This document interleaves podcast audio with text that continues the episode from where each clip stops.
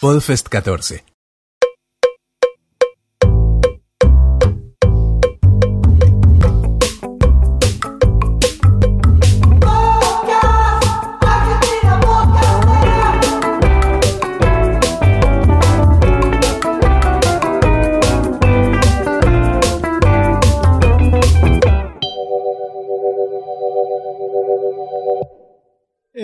Estamos acá con los chicos de Zona Fantasma. No sé si quiere presentarse.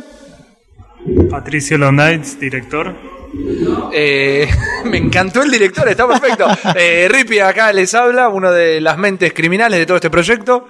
Y yo soy Juan, un boludo a cuerda, eh, pero con mucha, mucha onda. Totalmente. Bueno, se me ocurre una pregunta así re original. ¿Cuál es el origen de Zona Fantasma? Uy, si te contara. ¿Sabes que eso no nos lo preguntaron nunca? No, yo te- nunca, nunca escuché la respuesta tampoco, así que quiero. La idea eh, en sí, para, para resumirlo y pasar toda la parte de las anécdotas etílicas y cómo todo esto surgió en el medio de una borrachera y después terminamos como tres años y medio de contenido en lo que se transformó.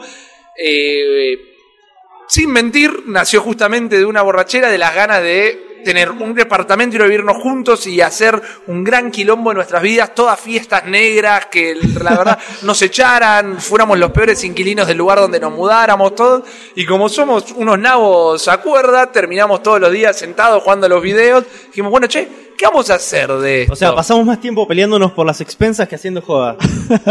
Poca, poca fiesta. Pero no, básicamente con Juan vivimos juntos en una etapa de nuestra vida, después el romance se terminó, pero en el medio de ese enamoramiento idílico eh, empezamos a estudiar todo lo que eran estas nuevas tecnologías. De donde nace todo esto lo que es también la Podfest, ¿no? Porque el pod es algo que tiene ya tal vez unos 15 años, pero la transmisión a través de internet, el, el streaming y todo eso con video era bastante nuevo todavía cuando nosotros recién nos habíamos mudado. Eso estamos hablando del año 2010. 10. 2011. 2011, 2011. eh, Claro, el quiebre. Prácticamente no existía nada de. No, antes de- charlábamos fuera del aire que quizás tenías un famoso que te hacía una tweetcam, viste que estaba él en su casita con la cámara VGA y la gente le hacía preguntas por Twitter. Entonces dije, bueno, a ver qué es esto, hay plataformas para transmitir, qué se puede hacer y había en su momento tenía Ustream, tenía Livestream. Livestream. Que bueno, vamos a sentarnos a jugar a los videos y a ver si alguien tiene tan poco tiempo en su vida o está tan al pedo como para vernos a nosotros que somos los que estamos jugando. Y de ahí fue empezando la idea. No estaba mirando nadie absolutamente, pero como bueno, ok, esto es algo que se puede hacer. Y después tuvimos situaciones que directamente nos empezaron a hacerla como una película que vimos. Exactamente. Corría creo que principios o, o mediados del año 2011 y vimos lo que fue el detonante para que Zona Fantasma TV existiera, que es una, una peliculita, una peliculita muy pequeña, pero que nosotros recordamos con mucho cariño, eh, que protagoniza a Brandon Lee y el grande, el más grande de todos, Iván Drago, Dolph Lundgren. Iván Drago, qué grande. La película se llama Masacre en el barrio chino. Y es una película justamente de acción, policías especializados en mafia yakuza. ¿viste? Como- no, era Masacre en barrio japonés, era la película. Eh, y todo surgió justamente de una línea que tienen Brandon Lee y Dolph Lundgren en casi tres cuartos de película, donde eh, justamente Brandon Lee, eh, después de que Dolph Lundgren tiene una escena de sexo con la novia de Wayne, La- ¿se acuerda la novia de Wayne? la Tía- peor escena de- Tía Carrero, Tía Tía Carrero. La novia La de Wayne. peor escena de una- Wayne. sexo. sí, La peor escena Con una sí. cara de nada. Él la No, está no. pasando muy mal en toda la escena. Nadie le está nada. pasando bien en, ese, en esa escena. Nadie. El camarógrafo le está pasando para el orto, el director dice, ¿qué carajo estoy haciendo? Tendría que estar tomando merca. Este, pero bueno, después de la escena de sexo, eh, Brandon Lee se ve que él era medio boyer y miraba un poco por la ventanita y le elogia el trozo a Dolph Lundgren en una línea que le dice, Capo, eh, tenés la verga más grande que vi en mi vida. Y Dolph Lundgren le dice, gracias. Es como si en Star Wars el I love you, I know, es, eh, tenés el trozo más grande que en mi Gracias. vida. Gracias, gracias. O sea, reemplazá todas las mejores escenas del cine por tenés el trozo más grande que tuviste en tu, en tu vida y tenés, Y funciona. El, y tenés el meme de 2015.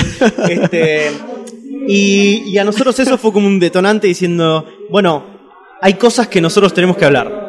O sea, esto que nos está pasando en este momento lo tiene que ver un montón de gente.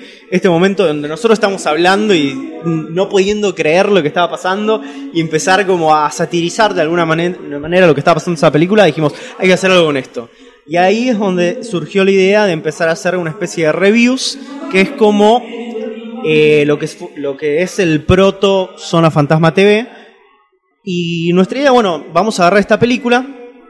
eh, y dijimos, bueno, no arranquemos con esta peli. Arranquemos con algo que sea bien de, nuestro, de nuestra cultura, bien de algo que todos consumimos, bien algo de nuestra idiosincrasia, que era justamente un juego de Family Game, que era el Captain Subasa Volumen 2, que es el Supercampeones. Y empezamos hablando justamente de eso. Hicimos una review una- y una review un poco extraña, porque ya había como una pequeña dosis de ficción en esa review. Eh, teníamos unos personajes que no estaban del todo delineados, pero ya se había planteado una serie de diálogos, interacciones, este, reacciones frente a lo que estábamos hablando. Y dijimos, bueno, esto es lo que vamos a hacer de acá en adelante. Después vino el capítulo donde hicimos la review justamente de la película de Masacre en el barrio japonés, pero dijimos, y acá es donde entró la mente de Pato, dijo, bueno, ¿por qué no hacemos una comparativa? ¿Por qué no hacemos un duelo entre películas? Sí. Y ahí es donde empieza a haber ya otro, otra pata de ficción. Otra pata donde nosotros eh, teníamos que comprometernos más con lo que estaba pasando. Y ya no, so- ya no solo era una review, era una comparativa y a la vez era, ya estaba tomando como parte de que parecía una serie. Claro, porque eso delineó los personajes de alguna manera. En el momento que dijimos hagámosle una comparativa y Juan eligió Mas- Masacre en el barrio japonés. A ver, eligió Juan. Juan es el, embande- el embanderado de Masacre en el Barrio Claro, el personaje voy. de Juan. Claro, y Rippy yo el era- embanderado de eh, Eh, creo que una de las mejores Point películas de historia que es peliculón. Break. Totalmente. Peliculón. Y indirectamente definió los personajes. No es que después, si vos lo extrapolás al resto de los episodios, vas a poder siempre llevar a Juan para el lado del masacre y para mí para el otro. Pero es como nos dimos cuenta al ver el video terminado de che, acá hay dos personajes. No hay solo dos relatores que se están sentando a. eh, estudiar o relatar o hacer un análisis de algo. Acá tenés dos personajes marcados. ¿Por qué no los llevamos para adelante eso? Los invitamos luego a ver los episodios, se van a cagar de risa, nos van a cagar puteando. Pero ahí dijo, bueno, podemos hacer las reviews y podemos hacer algo que sea nuestro, algo que sea nosotros. Así también fue como llegó el próximo episodio, que fue el de los villanos. Bueno, no, después tuvo el Polino 64, El Polino, donde hicimos una gran parodia de todas esas cosas que cómo veía Japón la cultura occidental, ¿no? Robocop era mujer, Spider-Man tenía un robot gigante, Alpha hablaba en japonés y Las ya tortugas ninjas rarísimo. eran Power Rangers. Claro. Todo lo que, todo lo que entra dentro de un adjetivo que es Japón. Sí. Porque Japón es un adjetivo. lo Bueno, Sí, la, serie, la serie de Spider-Man, yo me la fumé toda, de Spider-Man japonés. Era un extraterrestre que le daba un Era un robot, un robot sí, gigante. un robot gigante que era un león y de repente mataba un- una cosa de locos, Pero una cosa bien japonesa. Había de todo bien menos. Spider-Man. Incluso Sí, co- sí. cosas como escuchar a Alf traducido en japonés Es- es, es- como es un medio una locura. Pero bueno, nosotros también viniendo de- del teatro, ¿no? Porque somos dos actores de teatro, de la escuelita de Boy Olmi de teatro. Este, somos grandes actores de, de base, ¿no? Nuestras formaciones de, de- de actoral. Somos dos criminales, somos dos criminales que no le podemos hablar a una mina en un boliche, no podemos ir a pagar las expensas. No podemos las despensas. Las despensas es un tema. No, no, bueno, viste que revuelve. Tema las jodida, expensas. sí, Bueno. Acá Pato te va a poder decir lo que es tratar con, est- con dos tipos como nosotros como actores. Pato, ¿cómo es una jornada de Zona Fantasma TV? Suele ser una jornada larga, sobre todo porque no hay ensayos, es todo en el momento, todo con la cámara prendida y es ir viendo, por un lado, qué sé yo, la magia que puede llegar a salir, como también cagarlos a puteadas hasta que, hasta que se aprenden frases o cosas, no sé, ha pasado de estar dos horas y darnos cuenta que había algo que estaba apagado. Y de- No, que- y todo puede fallar. Eso sí, todo puede fallar. sale, qué sé yo, se hace pulmón y tiene sus desventajas, pero bueno, también nos divertimos y creo que es Y yo creo que eso también es lo más importante, ¿no? Que cada vez que nosotros nos juntamos a filmar o nos juntamos como por ejemplo a hacer una especie de preproducción, eh, le contamos a los chicos nuestras ideas, eh, hacemos... Nos sacan cagadas, les presentamos ideas Le, le nuevas. presentamos el guion a los chicos y los chicos empiezan, no, esto no, boludo, ¿cómo vamos a hacer esto? ¿Y esto cuándo lo vamos a filmar? ¿Y esto qué vamos a hacer? Ahí es cuando empieza la bajada a tierra, porque nosotros Ya Claro, somos dos con- con delirantes. todas las ideas del mundo de... Eh, Nosotros queremos hacer avatar en todos los Claro. capítulos, ¿viste? Claro. No se puede. Hemos tenido capítulos donde teníamos ganas de hacer ejércitos de Juan y Ripis que nos dijeron, pará, boludo, ¿qué te pasa, macho? Eh, el- el- los capítulos del multiverso, que fue una cosa de loco.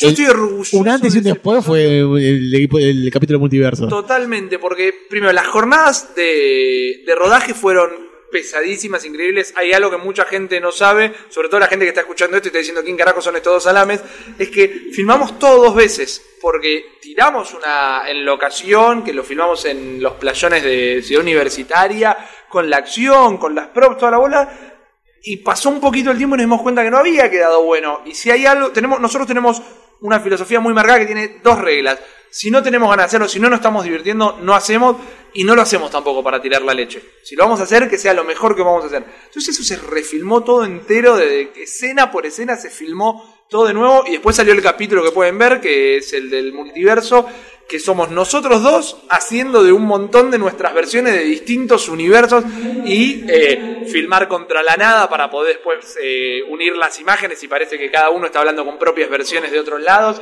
Fueron una jornada abajo del sol en, ¿qué fue? Febrero. Sí, ponele. Era imposible filmar y mientras más imposible es, como que un poquito más nos motiva también, ¿no? Y, ahí- y ahí se notó eh, a partir de. En realidad, a partir del primer capítulo y cómo fue progresando, se notó que hubo como un aumento de, de presupuesto.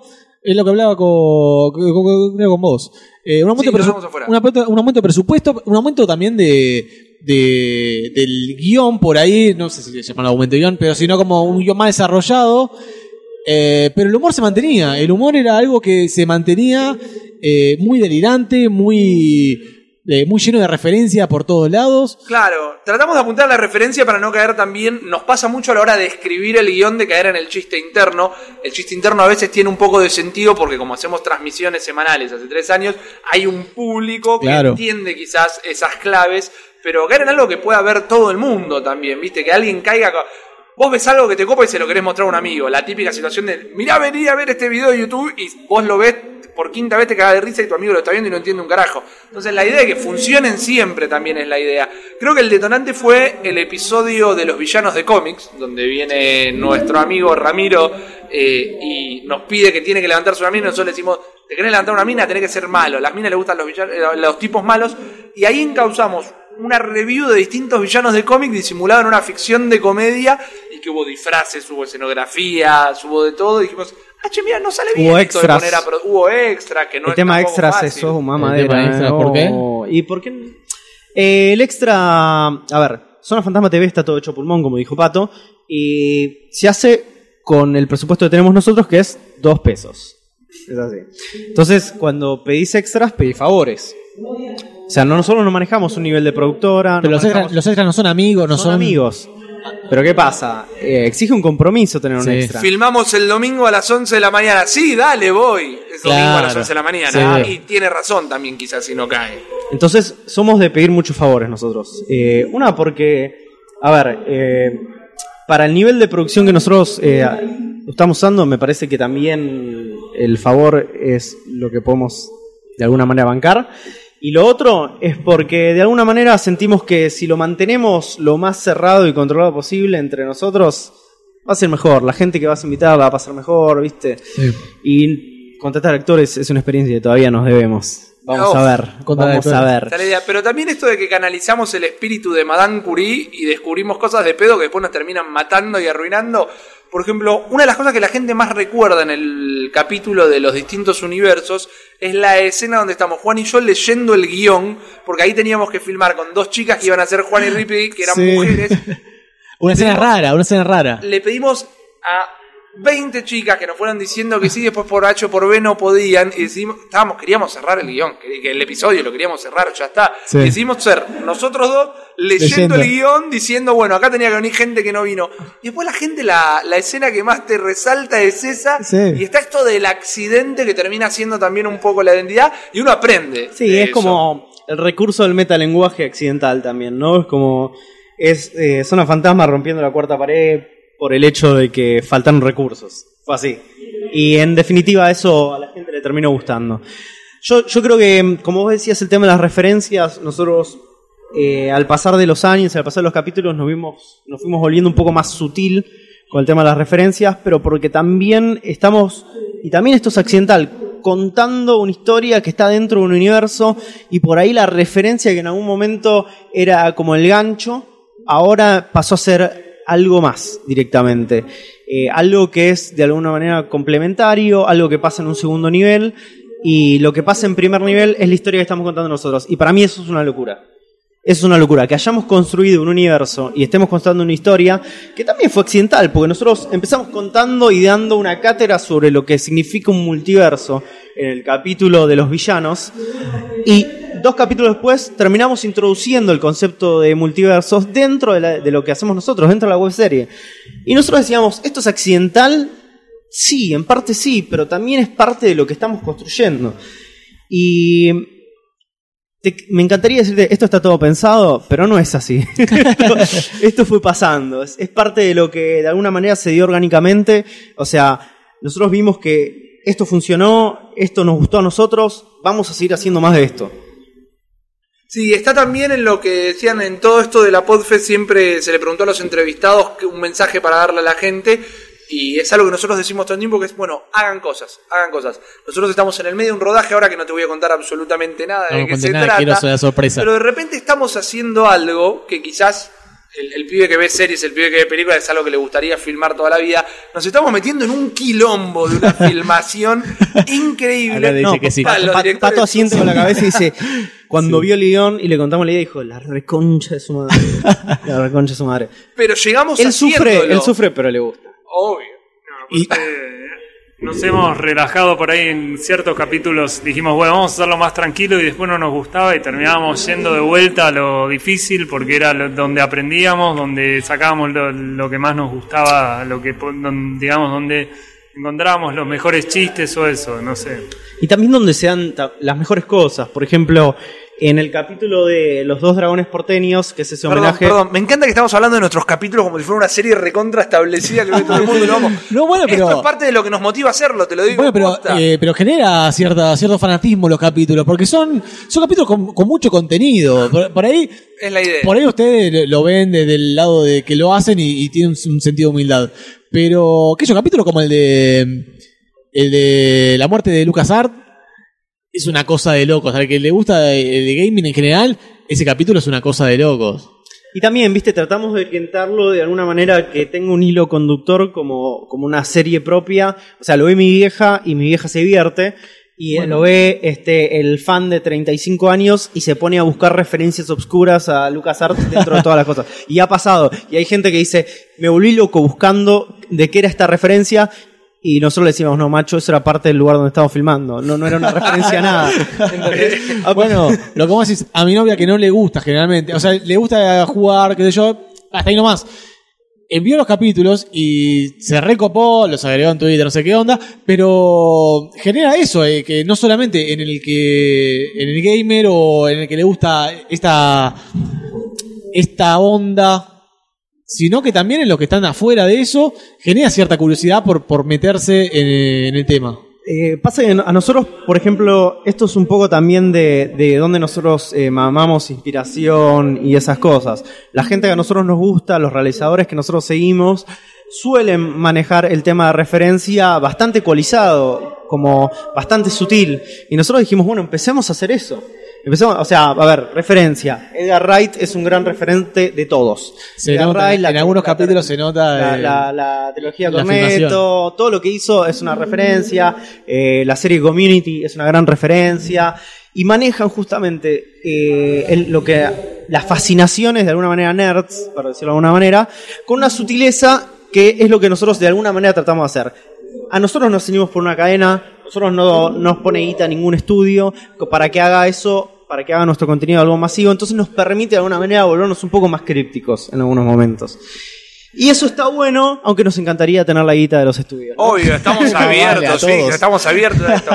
Y todo esto que es profesional, porque de alguna manera eh, le, le ponemos nuestro laburo, le ponemos nuestras horas, hombre, le ponemos nuestra plata, le ponemos todo queda perfecto complementado con algo que hablábamos en algún momento, que es lo de jugar. Bueno, hacemos el capítulo de los dos dragones porteños. Bueno, dale, sí, yo siempre quise saber artes marciales todo, quise tirar eh, bolas de fuego de las manos, quiero todo. Bueno, pongamos la parte de juego, porque si no también en algún momento se va a transformar eh, en un embole. Entonces yo creo que estos dos universos que colisionan, de llegar el momento donde tenés las herramientas, ahí entran Pato, Banda, Joan, Zurulo, toda la gente que nos hace sonido, fotografía, eh, edición, eh, poder meterle todo esto a las ganas, al ímpetu, al empuje, eh, termina siendo el producto. Y si me permiten, creo que el producto habla por sí solo. Sí, y yo creo que a nosotros también lo que más valoramos de alguna manera es que esto empezó siendo un proyecto y terminó siendo una familia. Y es como. Eso es lo que nos empuja a nosotros también a seguir haciéndolo. Es como. Ya eh, Zona Fantasma TV es una familia. Zona Fantasma TV lo que hacemos es una excusa para estar todos juntos. Y la idea es que la excusa siga para siempre. Sí, sí, sí, totalmente. Y bueno, viste que también nosotros tenemos Twitch. ¿no? Ah, bueno, sí, claro. Eso me preguntar, hablemos un poco de, de jugando para el orto. Eh, ¿cómo, cómo, ¿Cómo es esta historia de jugando para el orto?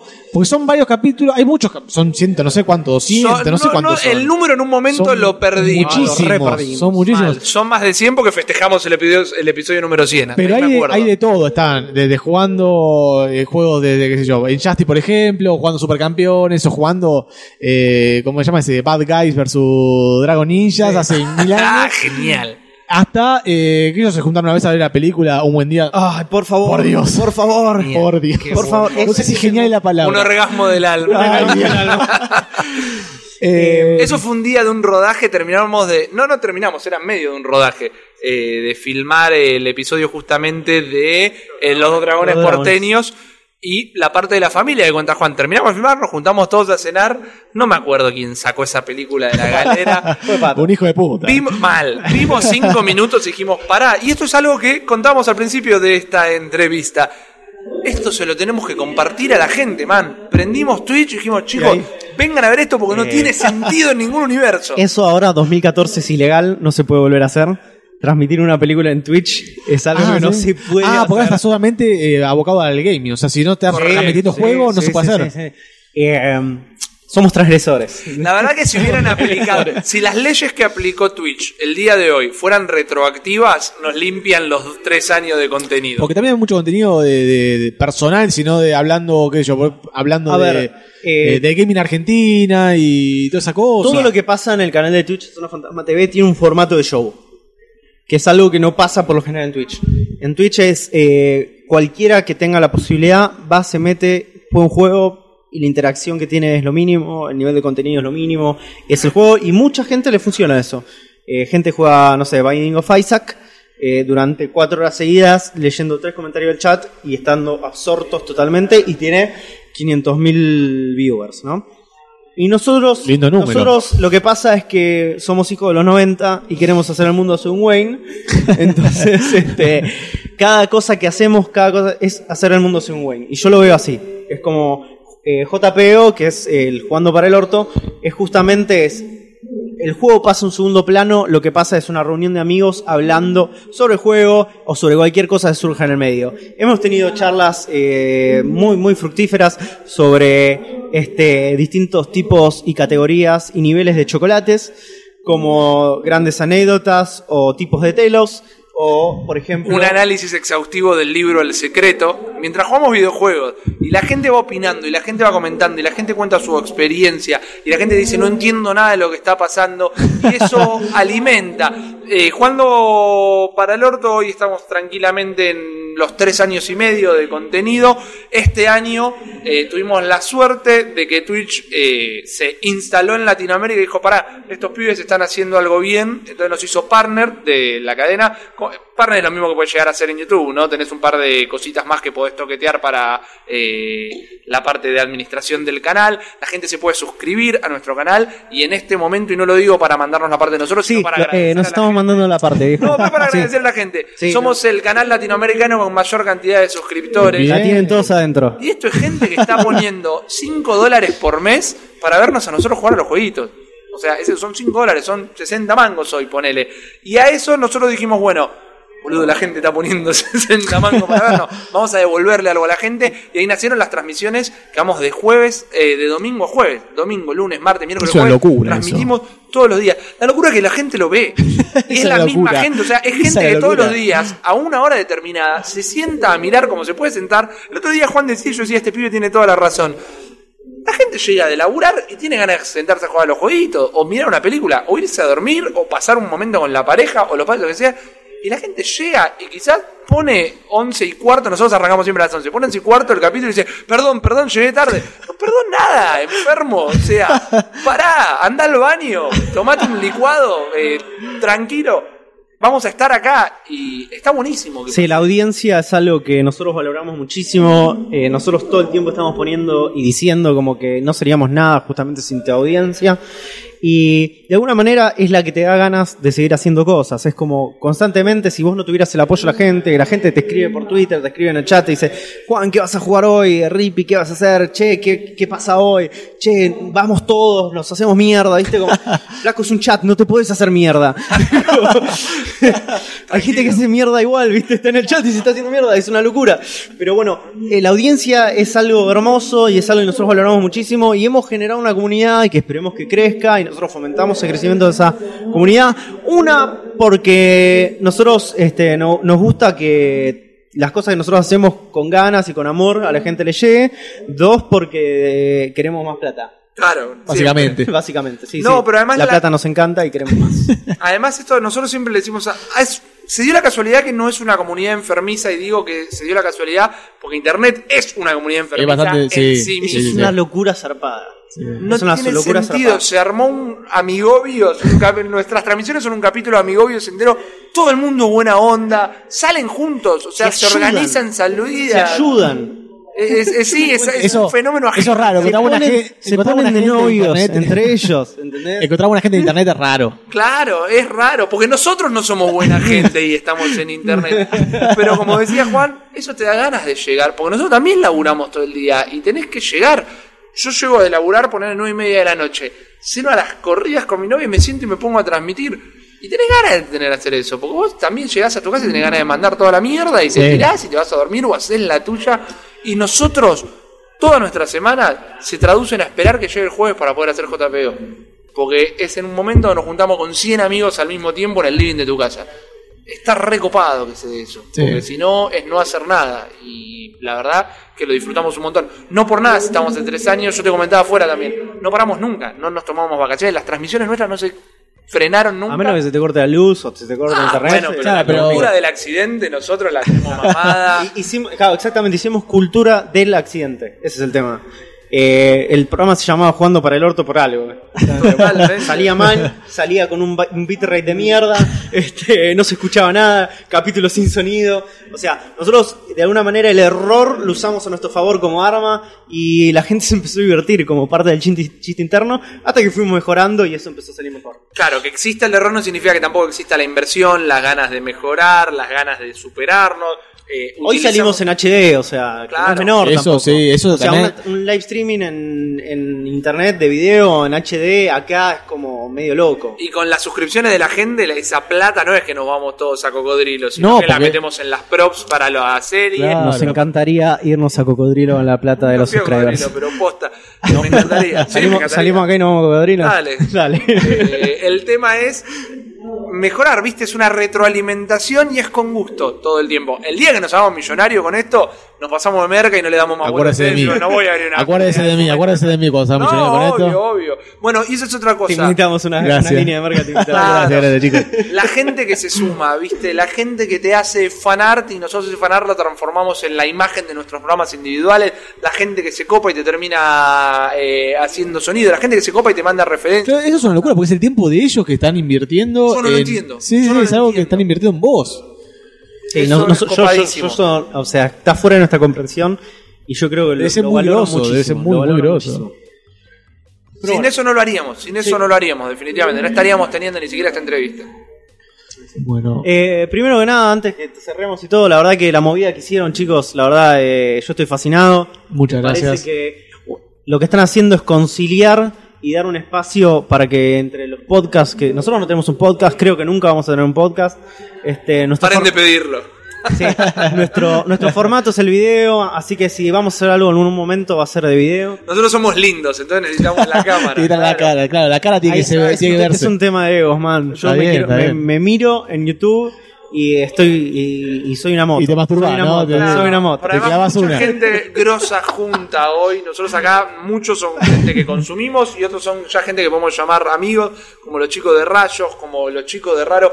Yo fui a la facultad con Nico Saranta de, de Raro y un día nos juntamos a tomar un café y dijimos, tenemos que hacer algo. Y no hicimos jamás nada. Pero de eso también salió que él haga raro, que nosotros hagamos esto. Entonces, que exista esta comunidad, esta cantidad de gente que está haciendo cosas y que hoy se consolida acá, por ejemplo, y que de acá gente, alguien escuche esto y diga, che, bueno, me voy a poner a hacer mi pod o hacer lo que salga. Eso está buenísimo, porque estamos construyendo una nueva generación de Porque contenido. más allá del podcast, esto también es, es, eh, la cultura de internet y la cultura de, de compartir lo que uno lo que uno vive, lo que uno piensa, lo que uno siente, lo que uno Sí. sabe por Lo- internet. Lo importante es también generar espacios donde puede decir cosas que en otros lugares no puede Exactamente, decir. Y exactamente. para mí eso es importantísimo. Da la libertad de Eso es decir lo que importantísimo. Sí, una cosa importante, va, digamos, algo que en este proyecto podemos hacer es probar cosas, además, que más allá de hacerlas, también como, en- como alguien te paga un laburo, no te va, no vas a poder experimentar tanto como haciendo algo vos por tu cuenta. Totalmente. Entonces hay que hacerlo. Si yo quería filmar o editar como Edgar Wright algo, este era el lugar. No, no, no iba a esperar a que alguien me pague, que venga el cliente copado con plata que me diga, Claro. quiero que hagas esto. No, esta era la chance. Aunque era sin un mango o algo, se- era el lugar para hacerlo. Totalmente de acuerdo. Bueno, chicos, no sé si quieran dar su- sus contactos, su pun- su- dónde, dónde encontrarlos en internet, Nos en todos lados. encuentran a todos, nos encuentran eh, a todo lo que sea el nombre de la página establecida, le agregan Zona Fantasma TV, claramente, facebook.com barra Zona Fantasma TV.